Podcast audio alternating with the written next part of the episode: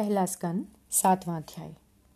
नारद मुनि जी का व्यास जी से चार श्लोकों का हाल कहना और व्यास जी का बद्री केदारनाथ में जाकर तप करना और श्रीमद् भागवत पुराण का बनाना।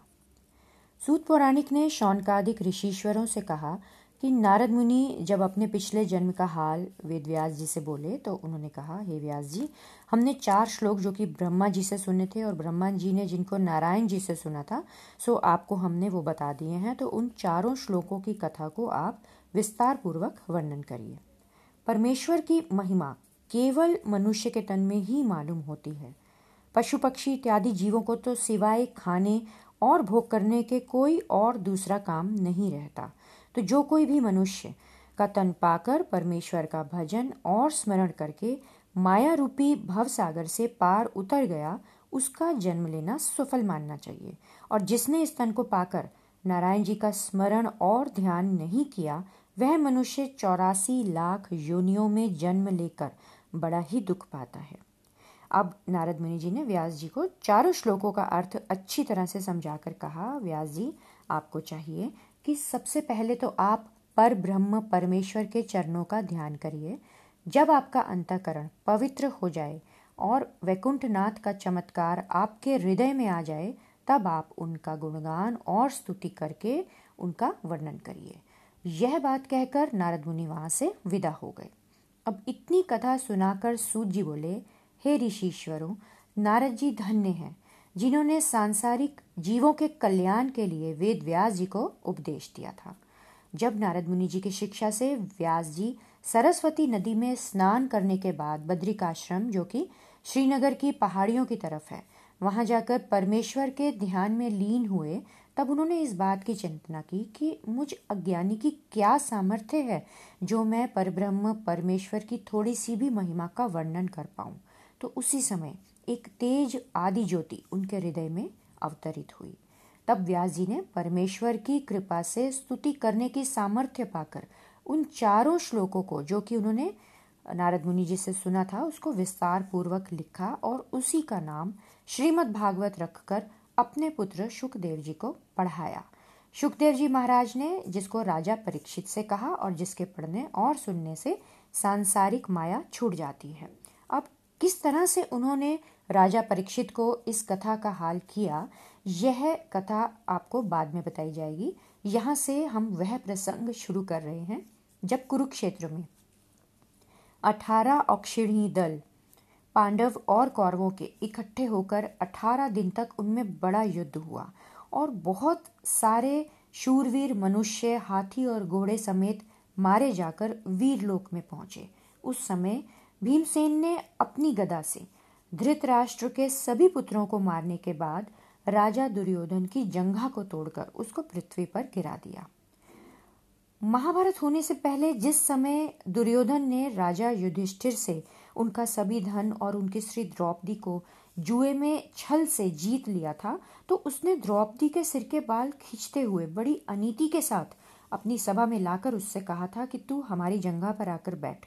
तो उस समय भीमसेन ने अपने मन में ऐसा प्रण किया था कि श्याम सुंदर की कृपा अगर होगी तो मैं तेरी जंघा अपनी गदा से अवश्य तोड़ूँगा। तो श्री कृष्ण की अनुग्रह से भीमसेन ने अब अपना प्रण पूरा कर लिया।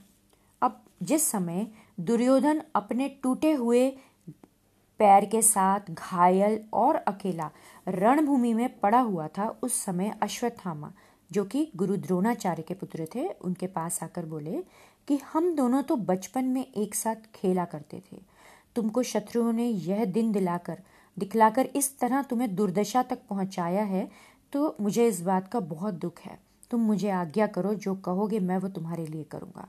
तो दुर्योधन यह बात सुनकर अश्वत्थामा से बोले कि मैं अपनी जंगा टूटने, अपने सभी भाई, बेटे, सेनापतियों के मारे जाने के कुछ भी दुख नहीं करता लेकिन मुझे सबसे ज़्यादा दुख है सिर्फ़ पांडवों के जीवित रहने का और उनके राज्य करने का। सो तुम्हारे रहते अगर हमारे शत्रु राज्य करें तो इस बात में तो तुम्हें लज्जा आनी चाहिए। तो यह बात सुनकर अश्वत्थामा बोला, आप कहें तो मैं आज रात को ही जाकर सोते हुए पाँचों पांडव भाइयों का सिर काटकर आपके पास ला दूँ। हालाँकि सोते हुए मनुष्य को मारना बहुत बड़ा पाप है, लेकिन अगर आपकी इसमें प्रसन्नता है तो उसके लिए मैं यह भी करने के लिए तैयार हूँ। तो दुर्योधन ने कहा कि यदि तुम उनका सिर काट कर ले आओ तो मैं तुम्हारा बड़ा उपकार मानूँगा। अब यह बात सुनकर अश्वत्थामा वहाँ से चला गया। लेकिन उसके पहुँचने से पहले ही अंतर्यामी श्री कृष्ण ने यह जान लिया कि आज रात अश्वत्थामा पांडवों के सिर को काटने के लिए आएगा। इसीलिए वैकुंठनाथ ने शाम के समय पांडवों से कहा कि आज रात को तुम पाँचों भाई अपने डेरे में ना रहकर सरस्वती नदी के किनारे कोई दूसरा डेरा खड़ा करके वहाँ सो जाओ और बाकी सब लोगों को इसी डेरे में रहने दो। अब इसलिए पाँचों भाई उस रात को दूसरे डेरे में जाकर सो गए। अब इधर अश्वत्थामा उसी दिन अंधियारी रात में पांडवों के सिर काटने की इच्छा से कृपाचार्य के पास उनकी सम्मति लेने के लिए गया। हालाँकि कृपाचार्य ने इस अधर्म को करने के लिए उसको बहुत मना किया, लेकिन अश्वत्थामा महादेव जी के वरदान का घमंड करने के कारण कृपाचार्य का कहना ना मानकर रात पहर कृत्या को साथ लिए पांडवों की सेना में चला गया और उसी वरदान के प्रताप से रुद्र स्त्रोत को पढ़कर उसने सेना के चारों तरफ़ आग लगा दी और पांडवों के पहले डेरे में जाकर द्रौपदी के पाँचों पुत्रों का सिर काट डाला, जो उस समय उस डेरे में युधिष्ठिर इत्यादि पांडवों की शैया पर सो रहे थे और सुबह उनका सिर लेकर दुर्योधन के पास जाकर बोला, हम पाँचों पांडव भाइयों के सिर काट कर ले आए हैं।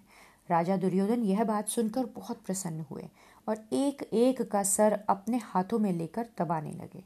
जब भीमसेन का सिर बतलाकर अश्वत्थामा ने दुर्योधन के हाथ में दिया, तब दुर्योधन ने उससे कहा कि, नहीं यह सिर भीमसेन का नहीं हो सकता। उसका सिर तो ऐसा नहीं है कि जो मेरे दबाने से इतनी आसानी से टूट जाए। मुझे ऐसा मालूम हो रहा है।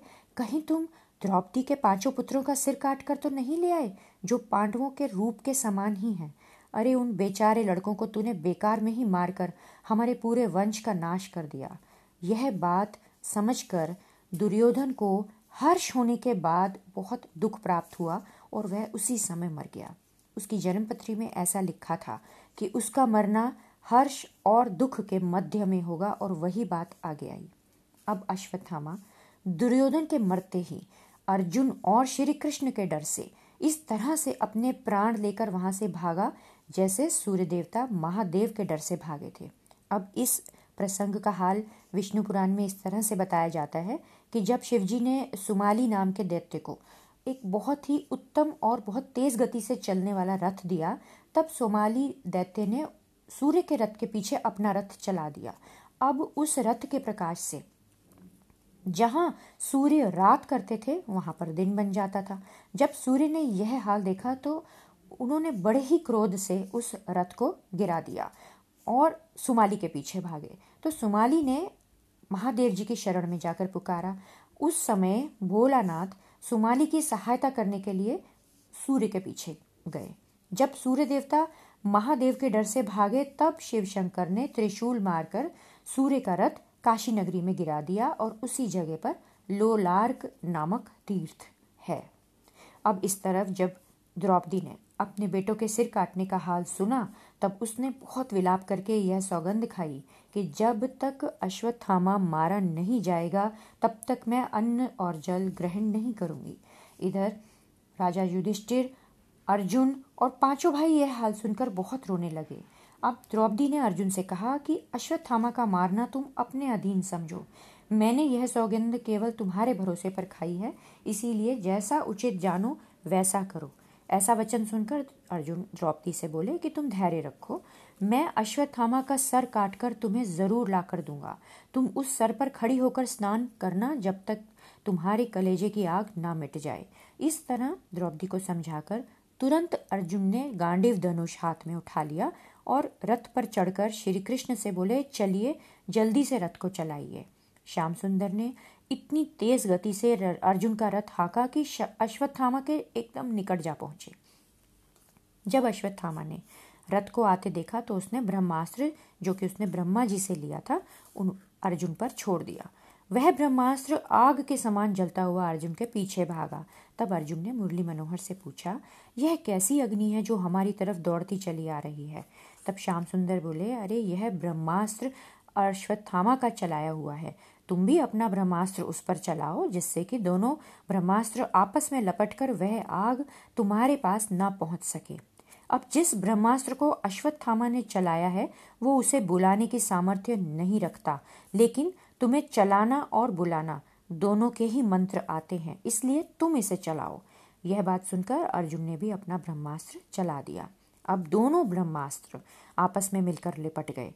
अर्जुन का ब्रह्मास्त्र अश्वत्थामा के अस्त्र को नहीं छोड़ रहा था और वह वस्त्र, की वह अस्त्र अर्जुन के पास आ सके। अब जब थोड़ी देर तक दोनों ही अस्त्र आपस में लिपटे रहे, तब श्याम सुंदर ने अर्जुन से कहा कि तुम जल्दी से मंत्र पढ़कर इन दोनों अस्त्रों को अपने पास बुला लो, नहीं तो इस अग्नि से सांसारिक जीव जल मरेंगे। यह वचन सुनते ही अर्जुन ने मंत्र के बल से दोनों ब्रह्मास्त्र अपने पास बुला लिए और रथ दौड़ाकर अश्वत्थामा को पकड़ लिया। लेकिन अपने हृदय में दया और धर्म की राह पर उसने विचार किया कि यह ब्राह्मण तो मेरे गुरु का बेटा है इसको मुझे नहीं मारना चाहिए। जब यह बात समझकर अर्जुन ने उसका सर नहीं काटा, तब श्याम सुंदर अर्जुन के धर्म की परीक्षा लेने के लिए बोले कि, हे अर्जुन, अश्वत्थामा ने तो सोए हुए लड़कों के सिर काट डाले, इसलिए यह तो आतताई हुआ। तुमने इसका सर काटने का प्रण किया था तो इसे मार डालो, इसी से ही द्रौपदी को संतोष होगा। यह बात सुनकर अर्जुन बोले, महाराज, आप सत्य कहते हैं, लेकिन ब्राह्मण को मारना बड़ा पाप समझकर मैं अभी इसका वध हमें नहीं करना चाहिए। इसको बांधकर हम द्रौपदी के पास ले जाते हैं, जैसा वो कहे वैसे ही करेंगे। तो यह बात सुनकर श्याम सुंदर मान गए और तब अर्जुन अश्वत्थामा के हाथ पर बांधकर उसे द्रौपदी के सामने ले आया। अब जब हरिभक्ता द्रौपदी ने अश्वत्थामा को बंधे हुए देखा तो वह भी अपने धर्म और दया की राह से रोने लग गई और श्री कृष्ण की बहुत स्तुति कहकर अर्जुन से विनय पूर्वक बोली, हे स्वामी, आपने मेरी प्रतिज्ञा पूरी की। अब इस ब्राह्मण को मारने से मेरे बड़े हुए बालक वापस तो नहीं आ सकते, इसीलिए आप अश्वत्थामा को छोड़ दीजिए। यह अपने कर्मों का दंड परमेश्वर से ज़रूर पाएगा। जिस तरह से मैं अपने बेटों के मरने का दुख मना रही हूँ, उसी तरह कृपी जो अश्वत्थामा की माता है, वो भी पुत्र के मरने का दुख पाएगी। और इसके पिता से तो आपने धनुर्विद्या सीखी है। इसीलिए अश्वत्थामा को पूजनीय समझकर आप जल्दी से छोड़ दीजिए। इसे बाँध कर रखना उचित नहीं। यह वचन द्रौपदी के सुनते ही राजा युधिष्ठिर, नकुल सहदेव सब प्रसन्न होकर बोले कि द्रौपदी सच कह रही है। अश्वत्थामा को मारने से ब्रह्म हत्या के अलावा और कुछ नहीं मिलेगा। जब द्रौपदी, युधिष्ठिर इन सब की बातों को भीमसेन ने सुना तो उसे अच्छा नहीं लगा। वह अपनी गदा पृथ्वी पर ज़ोर से पटक कर अर्जुन से बोला कि तुमने तो अश्वत्थामा का सिर काटने का प्रण लिया था। अपनी प्रतिज्ञा को तुम्हें झूठा नहीं करना चाहिए। और जो तुम ये कह रहे हो कि इसको मारने से ब्रह्म हत्या लगेगी, अरे इसमें तो ब्रह्मवंश और ब्राह्मण का कर्म ही नहीं रहा। धर्मशास्त्र में ऐसा लिखा है कि जो भी कोई अपनी शरण में आए, सोते हुए या किसी बालक या स्त्री का वध करे या किसी पागल बोराए हुए या हरिभक्त और परमहंस को मारकर उसको दुख दे तो ऐसे मनुष्य को आतताई समझकर उसको मारना और उसको दंड देना राजा का धर्म है। उसको मारने का कुछ पाप नहीं होता। आतताई छह तरह के हैं। एक वो जो आग लगाए, दूसरा जो विष दे, तीसरा जो गुरु की आज्ञा ना माने, चौथा जो ब्रह्म अंश को अधर्म से ले, पांचवा जो ब्राह्मण क्षत्रिय या वैश्य होकर मदिरा पान करे छठा जो सभी को मार कर अपना कुटुंब पालन करे। उन लोगों को तो ज़रूर मार देना चाहिए। भीमसेन की बात सुनकर अर्जुन विचार करने लगे कि अब मैं क्या करूँ? तब श्री कृष्ण ने कहा कि, हे अर्जुन, तुमने जो प्रण किया है, तुम उसको पूरा करो। भीमसेन का वचन रखकर द्रौपदी का कहना भी मानो और जो राजा युधिष्ठिर कहते हैं, तुम उनका भी वचन पालन करो। क्योंकि ऐसा वेद में लिखा है कि ब्राह्मण को जो प्राण ना मारे और जो आतताई है, उसको मार डालो। इसीलिए तुम ऐसा काम करो कि जिससे वेद और शास्त्रों का वचन झूठा ना हो और सब प्रसन्न हो। तो यह बात सुनकर अर्जुन विचार करने लगे कि कोई ऐसा उपाय मुझे करना चाहिए कि जिससे अश्वत्थामा का प्राण जाग बचकर भी वह मरने के बराबर हो जाए। अब बाल हत्या करने के कारण अश्वत्थामा का बल और तेज तो वैसे ही चला गया था। तो अर्जुन ने अब उसका सिर मुड़वा डाला और अपनी तलवार की नोक से चीर कर उसके सर में एक जो मणि लगी हुई थी उसे निकाल निकाल दिया और अपने नगर की सीमा से उसको बाहर निकलवा कर मरने के समान करके छोड़ दिया।